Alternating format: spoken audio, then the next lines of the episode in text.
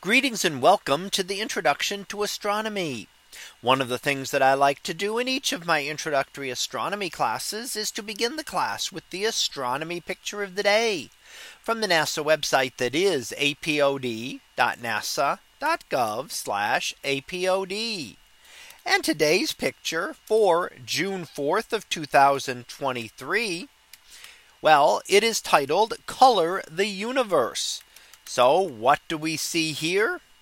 Well, this is a drawing done over a hundred years ago. In fact, first printed in 1888, but we don't know whether it existed before that or if that was the original publishing of this and the original creation of this image. Now, what do we see when we look at the image? Well, we can look at a few different things and what we see is, of course, our Earth there. And we can see the earth in the foreground. We can see buildings and trees. And of course, in the sky, we see the sun eh, off to the right hand side, the crescent moon up toward the top and the great sphere of stars. Now what we're doing is looking out under it. So there is a person there who's traveled then to the edge of the world and is now looking out through that sphere of stars to see what is truly beyond it. What is out there in the heavens beyond this? And is it a a discussion as to what it might be like well explore constant exploration as wondering people wonder what is beyond all of everything that we see here so constantly looking for more and looking to be able to better understand things. It's also considered that, you know, that what we know is subject to being changed as we learn more.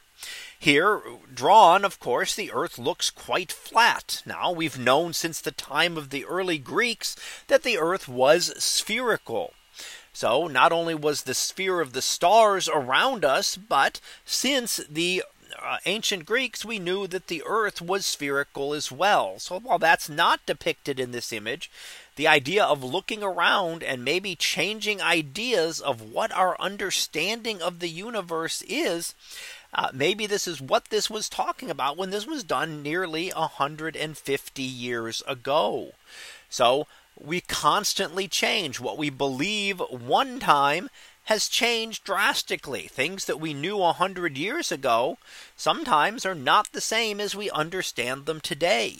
In that hundred years, we've learned that galaxies are actually galaxies and not nebulae within our own galaxy.